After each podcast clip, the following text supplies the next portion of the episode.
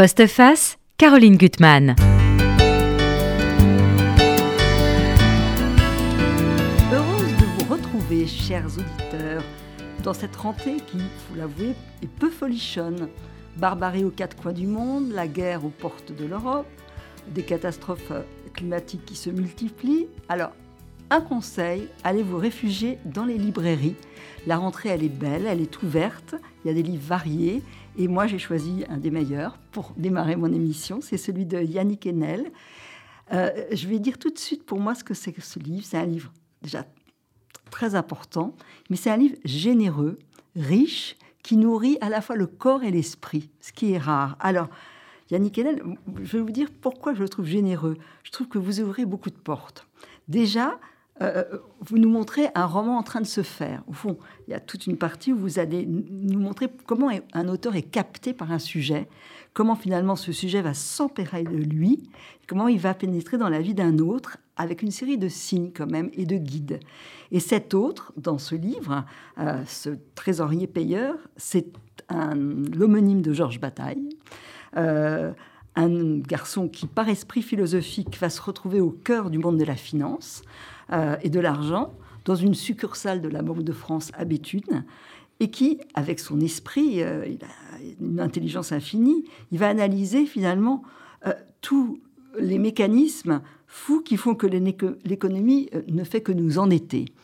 Et il va tenter de résister, alors à sa façon, en creusant partout, physiquement, il y aura un tunnel, en lui surtout, beaucoup, et puis en se dépensant, sans jamais compter, alors se dépensant dans la pensée, euh, dans les recherches, dans l'amour, dans le sexe.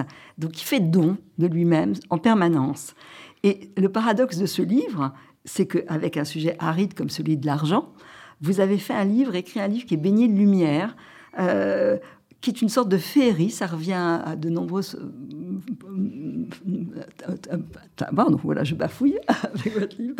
Le mot féerie, parce qu'on euh, est dans, dans, le rêve, dans quelque chose de magique qui est celle de l'écriture. Il y a des oiseaux, il y a une chouette qui va être très importante, il y a une dame blanche, euh, il y a l'imaginaire de l'écrivain qui, qui ce livre de, sa magie. Voilà, c'est pour ça que j'ai adoré ce, texte. Alors, on vous connaît, vous êtes déjà venu à l'émission, vous avez écrit des livres magnifiques, que ça soit Tiens, ferme ta couronne, euh, le livre sur Karski qui était aussi passionnant. Voilà, et donc là, c'est une nouvelle aventure euh, avec ce trésorier payeur. Alors, première question, dès le départ, vous annoncez la couleur. C'est que le jeu, le narrateur et vous. Alors, le narrateur, le jeu, c'est jamais vraiment vous. Mais cette expérience en 2015 à Béthune, elle vous est bien arrivée Absolument. Grand merci pour euh, la manière dont vous parlez de ce livre. C'est effectivement, euh, à mes yeux, une féerie. Mhm. Je pense que la littérature a à voir quand même, au bout du compte, toujours avec l'enchantement. Oui. Et l'enchantement, c'est aussi un savoir, au fond. Ce C'est mmh. pas un divertissement. Mmh. Et euh, oui, j'ai choisi de commencer ce livre, qui est vraiment un roman, par une petite mmh. partie où je raconte les circonstances qui ont fait que je suis allé euh, vers le roman, vers la fiction, vers la féerie. Euh, c'était en, effectivement en 2015. On m'avait invité, c'est Léa Bismuth, une, une historienne d'art, disons, et curatrice d'exposition, m'avait invité à, à, Béthune, dans le nord de la France, euh, pour euh, faire le catalogue d'une exposition consacrée à l'influence de Georges Bataille, ce grand mmh. penseur, sur des artistes contemporains. Ce qui, ce qui avait de très intéressant, c'était que cette exposition devait avoir lieu, elle n'était pas encore commencée, mmh.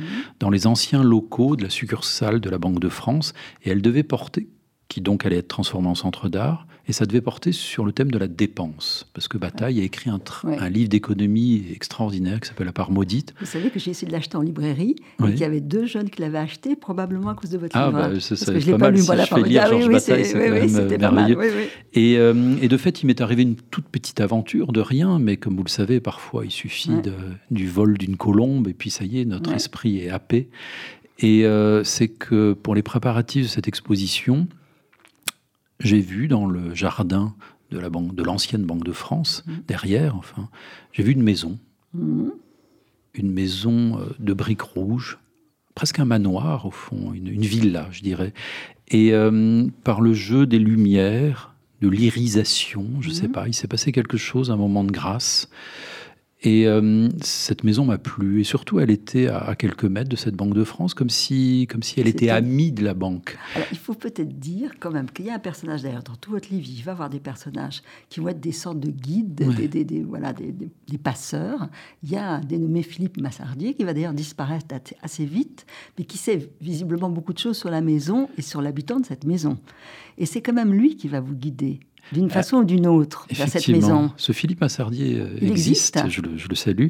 Euh, il dirigeait euh, ce centre d'art à, une époque, et, mais j'ai projeté sur lui, puisque la fiction, mmh. c'est aussi une manière de, mmh. de, jouer avec la réalité, j'ai fixé sur lui tout de suite, je lui ai dit d'ailleurs, quelque chose de shakespearien, comme s'il était le père d'Hamlet, celui qui, qui m'ouvrait la porte, parce que c'est lui qui m'a dit cette chose que je n'ai pas oublié et qui a déclenché ce désir de roman. Il m'a dit, vous savez, cette maison appartenait à quelqu'un qui était le trésorier payeur de la banque et cet homme avait creusé un tunnel entre sa maison et la salle des coffres. Je dois dire que je ne l'ai pas cru sur le moment. Mais euh, de fait, j'ai tout de suite vu un roman, comme dit Balzac, euh, et, peu de temps après, quand je suis revenu, parce que ça a commencé à littéralement m'obséder, mhm. ce tunnel, enfin, euh, cet espace vacant, comme on dit dans le taoïsme, entre euh, l'intimité, la maison, et puis le cœur de l'économie. quand je suis revenu, il m'a montré. Le, on, est, on est allé dans le sous-sol. et le, le, tunnel était muré, en fait. Mais donc voilà, c'est ce tunnel. Qui vous a habité. Je me suis dit, il faut que je raconte l'histoire de ce trésorier payeur tellement bien que l'écrivain, finalement, on doit creuser en soi, creuser des tunnels, des, des, des, des, carrefours. Enfin, c'est ça le travail d'un écrivain et que ça va vous aimanter. Alors, ce qui est intéressant aussi dans le livre, c'est qu'il y a plusieurs signes. Alors, il y a un moment où vous êtes dans, dans cette maison et, et, et, vous allez voir comme un hibou, qui, est le, signe de bataille. Et, et, là, ça va se transformer dans votre tête. D'un coup, ça va devenir une femme, le visage d'une femme, la dame blanche. En fait, beaucoup de choses vont se mêler.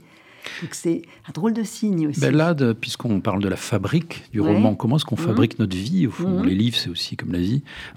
il, y a, il y a un deuxième élément qui est une photographie. Dans cette exposition, une amie photographe, mmh. Anne-Lise Broyer, exposait euh, une très grande photographie en noir et blanc de ce que je croyais être un hibou. Elle m'a précisé, parce que je n'y connais pas grand-chose, que c'était une chouette et même ce qu'on appelle une dame blanche qu'elle avait photographiée en Espagne. il se trouve que le, je ne sais pas si on dit visage ou tête, enfin, la, la, la, matière plumeuse, blanche, euh, onctueuse et terrible à la fois de cet animal m'a sidéré en fait. Et, et, et j'y ai, vu, vous voyez la folie des romanciers, la belle folie j'espère, j'y ai vu comme le visage de l'épouse de ces trésoriers payeurs. Et j'ai commencé à, faire un lien entre ce tunnel, ce mot trésorier payeur, cette dame blanche, à y voir un visage un peu japonisant ou japonais. Mhm. Et, il se trouve que, comme vous le savez, le hibou, enfin, c'est aussi euh, Minerve, enfin, c'est l'animal totémique de la philosophie. Je me suis dit, tiens, je vais raconter l'histoire à contre-courant de tout d'un banquier qui était philosophe, un banquier qui peut-être mmh. ne croit pas du tout à l'argent, mais veut explorer les arcanes de l'argent. Et alors ce banquier, on y reviendra, lui aussi, il va avoir un signe quand il va s'approcher de cette maison avant d'y de, vivre, il va voir un corbeau. Quand il arrive à Béthune, qu'il est tout jeune, il y a un oiseau qui lui signale que c'est cette maison. J'aime beaucoup tous les échos dans votre livre. Et là, vous racontez aussi comment vous allez vous approprier le lieu et, comment il va venir envahir votre, votre esprit. Vous allez à Emmaüs, aller acheter des meubles, décorer ce, bureau. Et là, vous vous asseyez dans le fauteuil et vous dites, voilà, maintenant je vais fermer les yeux et retrouver ses pensées, ses gestes. C'est extraordinaire, ça, à ce moment-là. Il va devenir ce Georges Bataille dont vous ne savez rien. Ça va devenir votre personnage de roman. Mais, c'est vrai que dans les 30-40 premières pages de ce livre, j'ai tenu à raconter comment ça se mhm. passe la cristallisation, enfin comme quand on rêve en fait, comment ça se passe l'arrivée d'une fiction? Et je suis devenu euh, Georges Bataille. voilà. Je lis, un extrait. Il n'y a rien de plus beau qu'un roman qui s'écrit. Le temps qu'on y consacre ressemble à celui de l'amour, aussi intense, aussi radieux, aussi blessant. On ne cesse d'avancer, de reculer, et c'est tout un château de nuances qui se construit avec notre désir. On s'exalte, on se décourage, mais à aucun moment on ne lâche sa vision. Parfois un mur se dresse, on tâtonne le long des pierres, et lorsqu'on trouve une brèche, on s'y rue avec un sentiment de liberté inouïe. Les lueurs alors s'agrandissent, et c'est toute une mosaïque de petites lumières qui s'assemblent peu à peu, jusqu'à former non seulement un soleil, mais aussi une lune, un univers complet avec ses nuits et ses jours. Ça, c'est magnifique. Cette jubilation, vous allez la voir avec, avec ce Georges Bataille. Bah, c'est-à-dire qu'une fois qu'un personnage semble là, euh, mhm. une fois qu'il se met à habiter euh, le réel, euh, il est à la fois la lune et le soleil, mhm. il est tout l'univers, enfin, et, on lui trouve un cortège d'accompagnement. Enfin, c'est venu. je dis pas que c'est venu tout seul. Hein, j'ai mhm. j'ai écrit pendant des années, mais mais quand on est requis par un désir. Mhm. Alors là, en l'occurrence, il s'agissait d'un désir de, fiction, enfin, d'aller explorer quelque mhm. chose que je ne connaissais pas encore. Quand on est requis par un désir, on, voilà, on est tenu en fait. On est, on est, on doit rendre hommage à ce désir. Il y a un moment dans le livre, je n'ai pas noté la page, où c'est presque une écriture automatique. C'est-à-dire que vous êtes appelé. Et que, et que l'écriture, elle vient là, comme ça. Vous ne pouvez pas faire autrement. Ben, comme lui d'ailleurs. Oui, euh, c'est juste. Il écrit tout le temps. C'est. Euh, alors, ce personnage, vous allez nous le montrer. Vous le prenez très jeune, euh, à Rennes. Alors, ça m'a amusé parce que euh, vous venez de Rennes, oui, c'est ça vous, avez fait, vous êtes né à Rennes. vous avez mis quand même de, vous dans, Bien sûr, ce personnage. Y a des transpositions. vous parliez de magie. Je me suis amusé à faire de la prestigitation. Ah, enfin. Et donc là, on, voit ce, jeune garçon qui est timide, qui adore la philosophie et la littérature. Il fait une hippocagne, il a un ami qui va retrouver d'ailleurs bien, bien longtemps après. Donc ils vont écumer tous les bars à bière de Rennes, ça c'est aussi très très amusant. Il a, bon, aussi le goût des femmes, ça va lui venir, il est encore timide, donc il y a une première fille de feu, on pourrait dire, euh, en classe qu'il fascine, euh, Esther. Esther, Esther. Donc il rêve d'Esther, enfin il, il, est, assez extraordinaire. Et, et vous parlez admirablement de son ardeur, c'est-à-dire que il a le feu avec lui. Ça, ça, revient sans arrêt l'image du feu. Mais ça, je crois que c'est très important. Enfin, c'est bon, c'est. Je pense que pour penser, pour aimer, mm. pour écrire, pour vivre, il faut être ardent. Mm. Enfin, c'est ma, c'est ma philosophie. Enfin, être ardent. Enfin, alors, être ardent, euh, c'est aussi se, rendre disponible mmh. euh, aux passions, mais c'est surtout être capable d'envisager dans son corps et dans son âme euh, tout ce qui est lumineux, en fait. Quitte à traverser euh, des ténèbres, enfin. Euh, Parce que vois la lumière, il va la trouver dans son tunnel, absolument. dans Donc c'est de ça dont j'essaye de, de, parler sous couvert d'une histoire, enfin, mhm. qui se passe dans une banque, parce que on va en parler peut-être. Ça m'intéresse de, de, comprendre cette chose très étrange qu'est l'économie. Mais ce qui compte le plus à mes yeux, c'est la, c'est la lumière de l'esprit, en fait. Mmh. C'est la manière dont notre âme, à chaque instant, euh, chaque jour, au fond, euh, n'est pas dévorée tout à fait par euh, ce qu'il y a de pire dans la société, ce que vous avez rappelé, enfin, au tout début, la guerre, la, la, manière dont on s'est mis comme ça dans un, dans, un, dans une impasse planétaire. Mais, euh, mais il se trouve qu'il y a quelque chose d'irréductible en nous qui est complètement lumineux, qui est lié à l'ardeur. Voilà. Il se baigne dans les rayons de soleil. Quoi. Tout, et on, y reviendra. Il y a un moment où c'est très beau quand il aime follement cette femme, qui a des origines japonaises. Et il a 20 minutes où il l'attend, elle est dentiste dans son, cabinet. Et là, euh, il oublie tout et il a 20 minutes pour lui de liberté intérieure où la lumière vient à lui. C'est des, moments merveilleux. Mais, ça, si je peux parler juste une minute de ça, c'est une scène, c'est peut-être la première scène que j'ai écrite parce qu'il y a ce moment, vous savez, euh, quand on sort du travail en fin de journée, qu'on est épuisé. Et là, le banquier va, va fermer la banque et il traverse la place de, de Béthune et il va dans la salle d'attente de cette femme. Au début, on ne sait pas mhm. trop qui c'est. C'est la, dentiste de Béthune. C'est sa femme. Mhm. Et il l'attend. Il pourrait rentrer à la maison. Elle va rentrer aussi. Mais il va l'attendre dans la salle d'attente.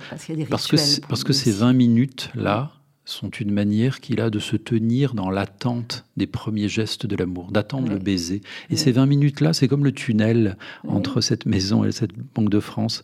C'est peut-être ce qu'on a de plus précieux, c'est d'être dans l'intervalle. Mhm. C'est encore mieux que les préliminaires. Voyez c'est de se préparer à voir quelqu'un, se préparer à embrasser quelqu'un, se préparer à lui parler.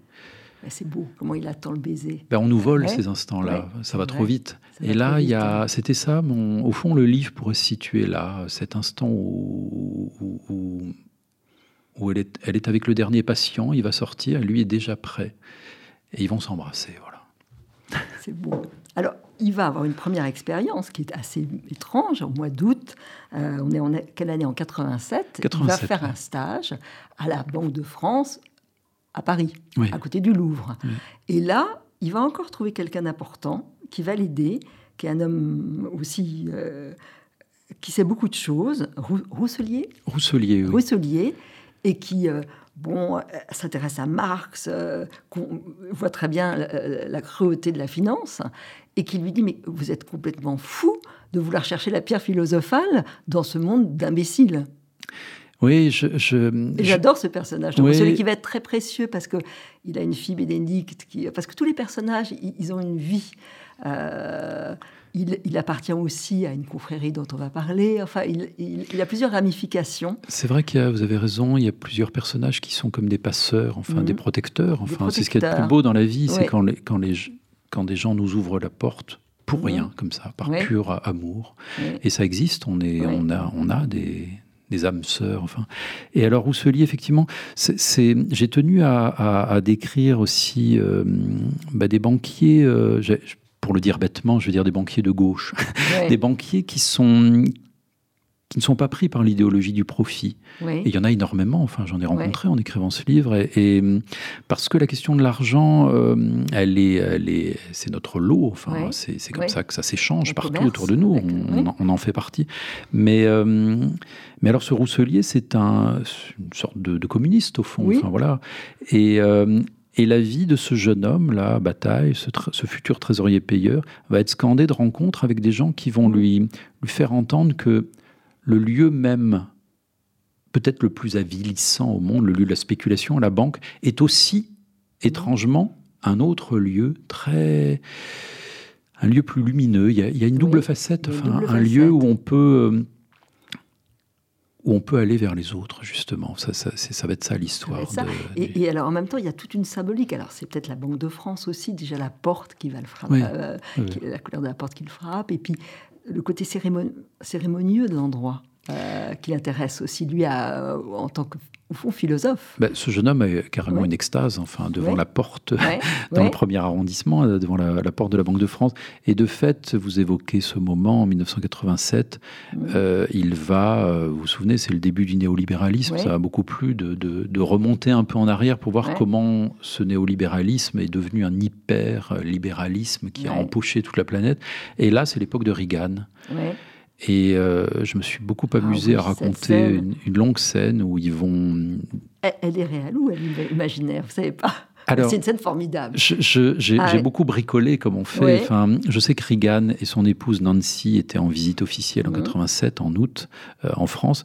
Je ne sais pas s'ils ont visité la Banque de France, parce qu'il se trouve qu'il y a ce... C'est pas un tunnel, mais il y a... 26 il y a mètres sous terre. 26 mètres sous terre. Ce que vous racontez, c'est une sorte de crypte, de ah temple de l'argent. On peut le visiter une fois dans l'année, vous savez, pour les journées du patrimoine. Non, parce que, vous savez, c'est très étrange. Il y, a des, il y a des choses que je préfère euh, continuer à imaginer. mais, mais je me suis beaucoup documenté. Il y a un livre de Zweig qui s'appelle La Souterraine. On l'appelle La Souterraine.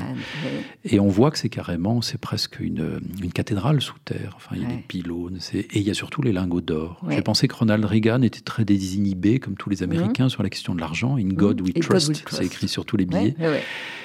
Et je raconte comment le trésorier payeur, tout jeune, va être initié, enfin va être témoin d'une scène délirante, une scène de messe noire quasiment. Ah oui, c'est terrible. où Reagan et tous les autres, et, tous les capitalistes, comme il mhm. dit, vont, vont communier en, en levant un lingot d'or comme ça, comme, euh, mhm.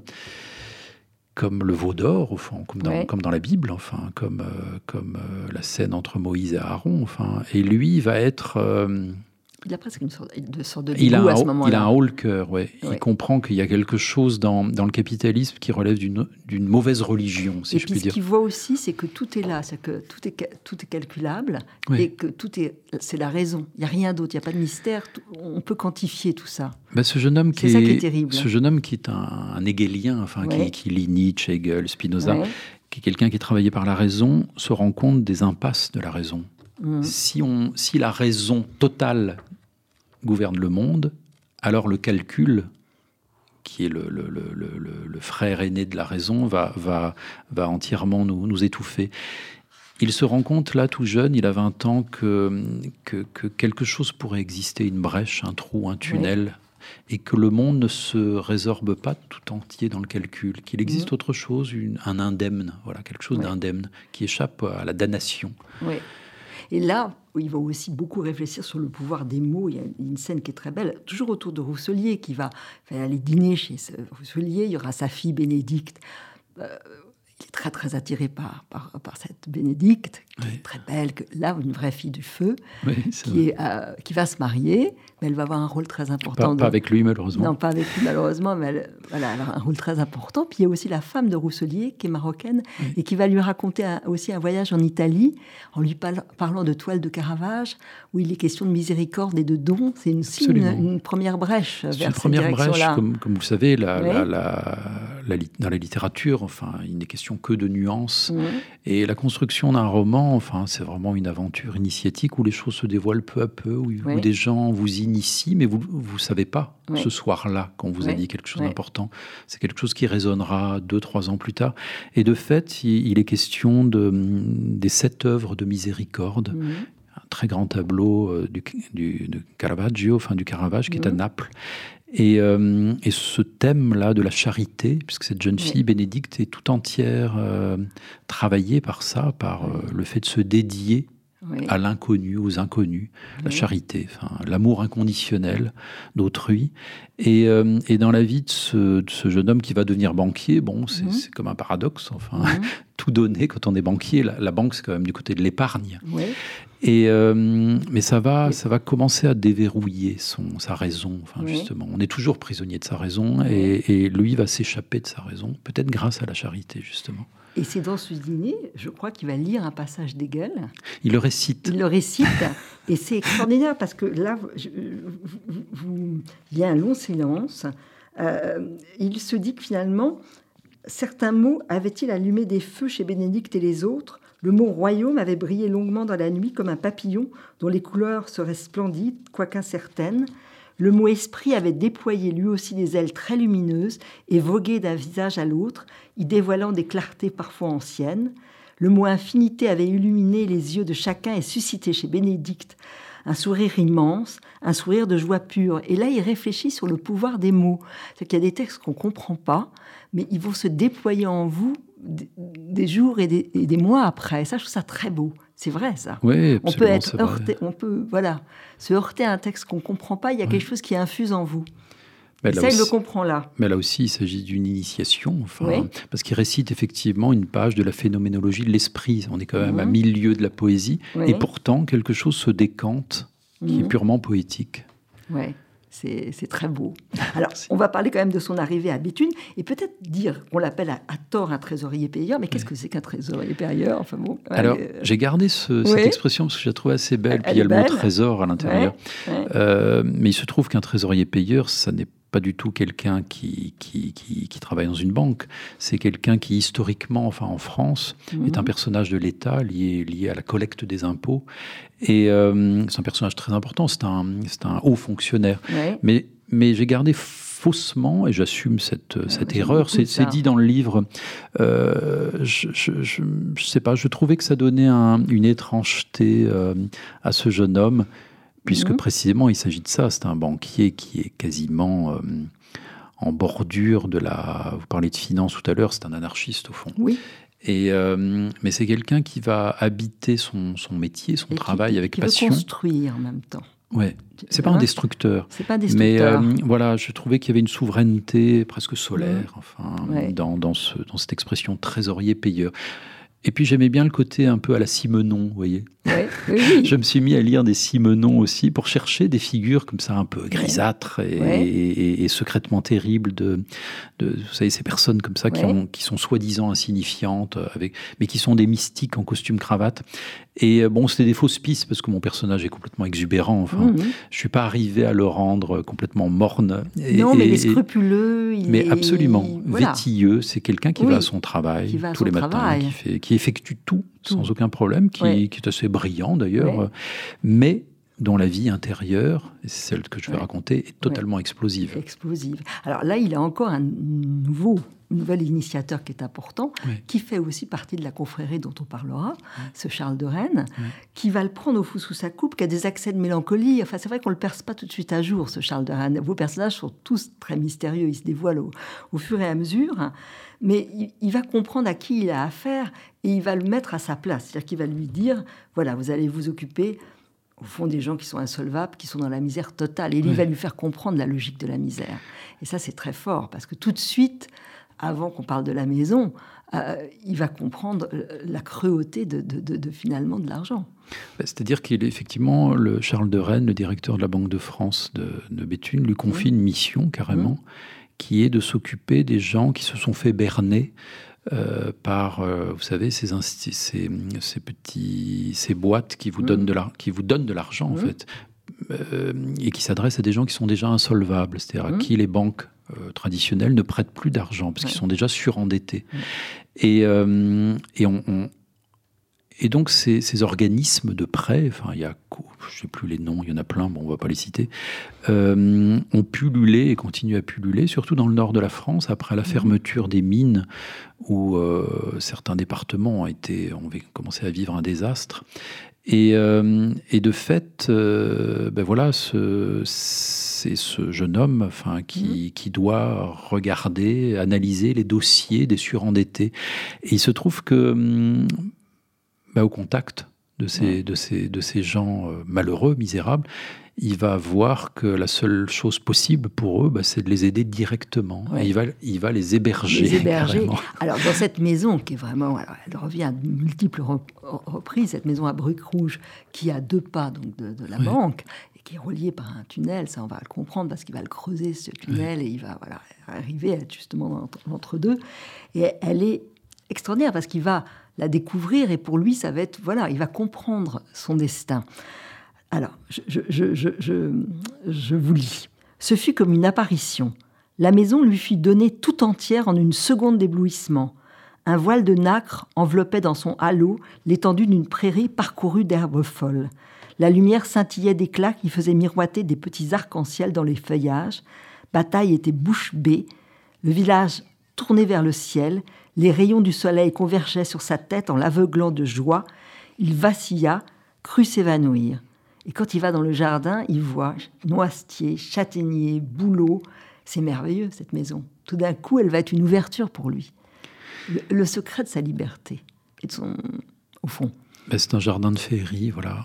Il y a, il y a quelque chose qui, qui relève de, de ce qui paraît-il politiquement est condamné maintenant, c'est-à-dire l'abondance. Alors lui, sa, richesse, elle n'est pas dans, l'argent, elle est, elle est ailleurs, elle est dans, dans son rapport au sensible.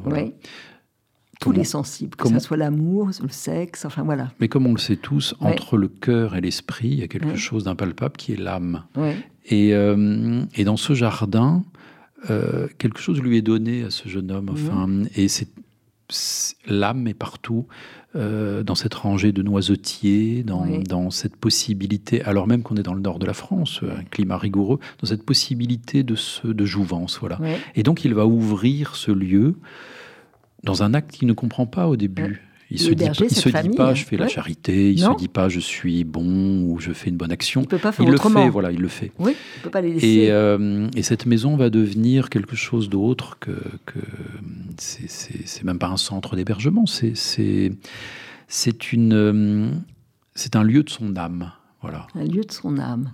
Et à partir de là, J'aimerais que vous nous parliez un petit peu de la, confrérie à laquelle Bénédicte appartient et dont plusieurs personnages du livre, euh, qu'il va découvrir une première fois en allant euh, chercher des meubles pour meubler euh, chez, Emmaüs, et il va voir sortir des drôles d'hommes euh, qui portent un cercueil. Ben ça, c'est une chose que j'ai découverte effectivement à Béthune, que je ne connaissais pas. Dans le nord de la France, il y a beaucoup de confréries euh, laïques, euh, de gens qui, qui, sont travaillés par l'esprit justement des mhm. sept œuvres de miséricorde qu'on mhm. lit dans, dans, mhm. dans Saint Matthieu. Et c'est-à-dire que si vous êtes ils, ont la possibilité, vous savez, d'enterrer les morts, voilà, tout simplement, à la place même de, de l'office religieux. Si vous êtes athée, vous pouvez demander à vous faire enterrer dans un cimetière par cette confrérie laïque. Il faut qu'il soit 11, hein, c'est ça Il faut qu'il soit 11. On les appelle les charitables à Béthune. Et ils sont liés à, un saint qui est Saint-Éloi. Alors c'est toute une histoire médiévale que je raconte, qui est liée à la peste et à la guérison. Trouve, hein, vraiment. Et bon, moi, ce qui m'intéressait, c'est vraiment la, la question de la, du secours, de la protection. Qui protège qui? Vous l'avez bien dit, dans ce roman, il y a des gens qui, qui, protègent, pour rien. Parce que quand on protège, c'est toujours pour rien. On n'attend rien. Et ça qui est beau dans, dans la protection. Et, euh, et voilà, ce, ce, ce, jeune banquier qui est un être entièrement pétri de contradictions et qui pense que la contradiction, c'est la grande chose, justement. Entre la mhm. banque, sa maison, le tunnel, au mhm. milieu, voilà. Entre l'argent et la dépense, contradiction. Mhm. Euh, ben justement, entre la banque et la charité, il va occuper ce lieu, il va devenir un charitable. Euh, moi, ça, ça m'a beaucoup, ça m'a beaucoup mmh. frappé et ça me renvoie à ma propre vie parce que mmh. je, dans ma famille, pour partie, ce sont des mineurs. Enfin, il y a eu la mmh. fin d'un monde. Moi, c'était en Lorraine. Enfin, mais là, dans le Nord, enfin, c'est un territoire travaillé aussi par la par la pauvreté. Par la pauvreté. Et quand j'ai découvert là-bas le Emmaüs, qui est le plus grand Emmaüs de France, je me suis dit, c'est quand même incroyable. Enfin, c'est le plus grand Emmaüs de France. Il y a Emmaüs, la Banque de France et euh, cette confrérie des charitables. Et voilà, dans ce triangle, j'ai évidemment. Il va devenir d'ailleurs ami avec un des personnages euh, de la confrérie, je ne sais plus comment il s'appelle, j'ai oublié son nom. Hein. Casabian, oui. Casabian. qui est un antiquaire. Voilà. Et qui est un beau personnage. Qui est une sorte de soutien en permanence pour lui. Lui aussi, oui. Parce que ce que vous montrez très bien, c'est que il va, il va, il y a l'amour qui est très important et des femmes, on va en parler, mais il est des moments, il cherche la solitude, il a besoin de la solitude pour puiser en lui et creuser. Et en même temps, par moments, il souffre de la, de la, de, la solitude. Euh, parce que même, vous racontez aussi des choses dans, dans ce livre très poétique bah, de l'entreprise qui vous rejette. Quand il va arriver au tout début à Béthune, il tombe sur des gens horribles qui lui en veulent. Enfin, c'est l'univers de l'entreprise où les gens, gratuitement, euh, vous massacrent. Donc, bah, euh, c'est aussi la vie, le monde du travail. C'est le monde du travail et le monde tout court. Donc, lui, horrible, voilà, il va. Alors, donc, ces aventures amoureuses, moi, je trouve que c'est très beau tout ce que vous racontez. Il va avoir une libraire, Annabelle, qui est une, une, femme qui aime l'amour, qui aime le sexe, et, qui, est extrêmement, elle est inflammable. Enfin, elle est très séduisante. en effet, oui, oui. on parlait d'ardeur et de feu tout à l'heure c'est presque elle qui, qui, lui transmet le feu. Enfin, ils, ils, font l'amour dans la rue. Ils font l'amour partout. Elle, elle aime se mettre nue partout. Partout. Et euh, je dois dire que j'ai pris un plaisir fou à ah, raconter ça. Elle est drôle d'ailleurs, parce qu'elle, oui, elle, lui bah donne à lire, elle lui donne à jouir. Enfin voilà. Mais y a un, oui, c'est vrai, il y, a, il, y a un, il y, a, un humour dans l'amour. Oui. Et il y a quelque chose de beau dans, dans une forme de crudité, pas de vulgarité, mais de crudité. Ça, ça, peut être cru et beau. Voilà. Oui. Et euh, je me suis, j'ai veillé à, décrire assez longuement, je dois dire, de longues scènes sexuelles, érotiques, mhm. mais en me disant que justement, euh, comme j'allais dire comme dans le Cantique des Cantiques, mais alors évidemment avec des mots plus, plus contemporains, euh, plus c'est cru, plus c'est beau. Voilà, vous voyez, c'est pas grossier, mhm. et, euh, mais ça dépend de qui ça vient. Voilà, là, là c'est cette mhm. libraire qui, qui, lui, qui lui conseille de lire La pluie d'été de Duras et un livre sur un beau de Pierre Michon. Donc euh, voilà, il y a entre littérature et, amour, enfin, faire de la littérature et faire l'amour, il y a quelque chose qui se passe entre ces deux-là qui, qui effectivement euh, enflamme cette ville. Enflamme cette ville. Et puis il y a d'autres personnages. Il y a une femme qui trouve au début très séduisante, qui va voir à Paris euh, la Katia Kremer, ah, qui en fait a pas du tout envie de lui et qui est pas si séduisante que ça finalement. Et elle est une sorte de Milady alors là vous trouvez des liens avec euh, vous la comparez. Ça c'est très drôle à Dumas.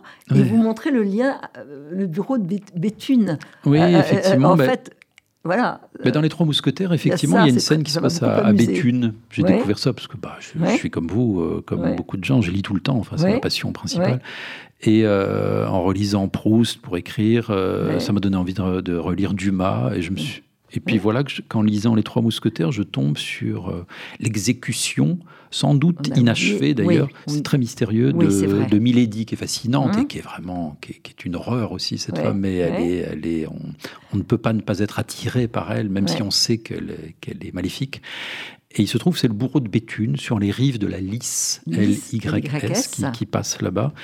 Et c'était trop beau, je, je l'ai intégré Ah dans le livre. Oui, enfin. oui, parce qu'elle tout d'un coup, elle pense ça. Puis il y a celle qui va vraiment follement aimer et qui est un personnage mer- merveilleux, Lilia Musaki. Oui, C'est Lilia Misaki, oui. la plus, la géné- c'est la plus généreuse en amour. Elle est follement généreuse avec lui. C'est vrai. Et c'est un personnage aussi mystérieux parce que elle a ce deuil en elle, ses parents qui sont à Kyoto, enfin c'est tout le Japon mort, et elle recueillie et, euh, et, euh, exilée en France. Et, et ce qui est très très beau, c'est que dans les scènes d'amour qu'ils ont, fréquentes sans arrêt, ça fait re- rejaillir l'image de ses parents. Quelque chose qui les fait revivre. Oui, Les, c'était. les rend vivants. Ouais. Mais c'est très juste ce que vous dites. Je suis, je suis assez obsédé, enfin par dix mille choses, Ouais. comme vous l'avez compris, Ouais. mais aussi par euh, ce qui s'est passé à Hiroshima et Nagasaki. Et, euh, et j'ai imaginé que cette femme, enfin, j'ai imaginé que les grands-parents de cette femme avaient disparu, mais littéralement Mhm. disparu, comme de la Mhm. poudre noire, comme ça, à Hiroshima. Et il se trouve qu'elle est, c'est une femme très croyante, c'est une chrétienne. Et il y a des chrétiens beaucoup au Japon. Et, euh, et euh, elle, elle a. euh, Enfin, je voulais décrire, c'est aussi un challenge d'écriture, je voulais décrire une, une femme pieuse qui prie. Je voulais Oui. raconter ce que c'est qu'une prière. Moi, je ne sais pas. Oui. Peut-être que personne ne sait ce que c'est que prier. En tous les cas, j'imagine parfois que je prie, mais je ne sais Mhm. pas si c'est ça. Mhm. Et à qui je m'adresse exactement. Mais peut-être la littérature, c'est aussi Oui. ça, c'est une manière de s'adresser. Oui. Enfin. Mais euh, voilà, il se trouve que hum, j'ai imaginé que hum, qu'elle aimait tellement fort Mhm. parce qu'elle s'imaginait, ce qu'elle désirait, disparaître au moment de faire l'amour en rejoignant ses grands-parents qui se sont volatilisés euh, à Hiroshima, qu'il y a quelque chose de l'ordre de la disparition de soi. Vous voyez, Oui. quand on est, quand on se donne tout entier, quand on s'abandonne, Mhm. Alors on n'est plus là vraiment. Et dans, ce, dans cette jouissance du poudroiement, j'ai imaginé que cette femme extraordinaire à mes yeux, enfin, j'en suis, j'en suis amoureux Ah comme ça dans la fiction. En l'écrivant, elle me, elle me fascinait, enfin, elle me plaisait. Euh, j'ai imaginé que, que voilà, c'était une grande amoureuse et une grande croyante. Oui, Voilà. oui, oui. Et elle lui confie un moment qu'elle voit l'image de ses grands-parents. Ouais, elle, lui- ouais. elle lui dit. Ouais. Et ça, c'est très, très, Donc très ils font l'amour sans cesse, euh, comme, des, comme de grands amoureux, de grands obsédés, aussi parce qu'elle est en recherche de ce, de ce, de Ouais. ce flash, vous voyez, qui viendra vaincre le, le flash blanc d'Hiroshima. Enfin, c'est assez fou. Ce qui se passe dans sa tête, c'est... Il y, a, y a des pages aussi très belles. Il va revoir son ancien copain de Rennes, de- de- de- qui est devenu écrivain. Oui, Jean Deschelles, qui est, Jean qui est mon personnage que je fais venir de livre en livre de, tout le de temps. ouais. livre en livre, et il se retrouve, et Jean Deschelles a écrit un livre. Il y a des pa- une page que j'ai trouvée magnifique aussi sur ce qu'était le silence. En fait, que ce que voulaient les écrivains, c'est rendre le silence. Et là encore, vous, vous le comparez à une sorte de rosée, à une voilà, à la, la- la salive qui mouille les lèvres. Enfin, il y a, y a des images très fortes, quoi, sur ce- cette idée du silence qu'on arrive à faire, à rendre ou pas. Euh, parce qu'il faut qu'il y ait des moments Ouais. de béance et de silence dans un livre, finalement. Ah, mais je crois même que c'est la... Je crois même que c'est l'essentiel de, des livres. Je- je- une des choses que je préfère le plus au monde, c'est le murmure. Ouais, Le murmure des ruisseaux, ouais, mais le murmure de la langue aussi. Le murmure de, du langage qu'on s'échange quand on est apaisé, au fond. Mhm. Quand on aime, on n'a pas besoin de parler fort. Et je crois, que la, je crois que la littérature est une manière de, de trouver une fréquence du langage qui est celle euh, qu'on a quand on est amoureux, voilà, quand on se dit des mots Ouais. doux. Voilà. Des mots doux. Et euh, donc oui, ce, ce ruissellement, c'est ce que je cherche. ouais. Et lui aussi, euh, euh, ça aussi j'ai trouvé très beau, les moments, lui, il aime finalement 3-4 heures du matin. Il y a une scène où... et vous parlez de, cette lumière bleue. Moi, j'ai pensé à la petite lumière bleue des Allemands. Euh, il, il cherche une petite lumière bleutée qui clignote au fond de chaque instant. Il cherche à la voir. Ça, je trouve ça très beau. À cette heure-là, je ne sais pas si vous levez comme ça Ah, à mais 3-4 oui. heures du matin. Oui, ça, m'est- ça, ça m'arrive beaucoup. Euh, J'arrive plus à dormir entièrement depuis que j'ai assisté au procès des attentats contre l'hypercachère Ouais. et Charlie Hebdo. Et puis j'écrivais aussi à ce moment-là la, la chronique de ce procès. Mais, mais euh, dans, la, dans la nuit blanche, il y a parfois des, des lueurs. Les lueurs. Alors, j'ai, pour moi, c'est bleuté parce que, parce que j'aime voir quelque chose de, de l'ordre de, de l'eau, de, justement du ruisseau, de, de, la fonte des glaciers, comme ça. Mhm. C'est mon. C'est comme ça que je me formule ces, ces, ouvertures, ces failles dans le rocher, comme ça, dans la nuit. Mais. Euh, et, vous écrivez, tant qu'on la voit, cette, cette lumière bleutée, on est en vie, on a sa solitude. Ouais ah oui, avoir sa solitude. Avoir sa bah solitude. Envers et contre tout, et c'est pas c'est pas contre la communauté, c'est pas contre les autres. C'est, je pense que on l'enrichit au contraire, la communauté. Mais vous savez, il y, a, des gens comme ça, on les croise, on se dit, ils n'ont pas de solitude. C'est triste. Oui, c'est vrai. Euh, les, personnes avec qui je m'entends le mieux, ceux et celles que j'aime, euh, ce sont des gens qui, qui ont leur solitude. C'est pas qu'ils soient abandonnés ou seuls, c'est qu'ils ont aussi une immense solitude en, en, eux et en elles qui les irrigue, en fait. Une capacité euh, de solitude. la solitude à deux, la solitude à plusieurs, c'est ce qui, ce qui est de plus beau. En tout cas, votre livre, il irrigue. Ah, on le sent en soi couler dans ses veines et c'est magnifique. Donc, je vous le recommande chaudement. Yannick Enel, le trésorier payeur. C'est dans la collection L'Infini chez Gallimard. Bah, merci, un grand merci. Merci à vous.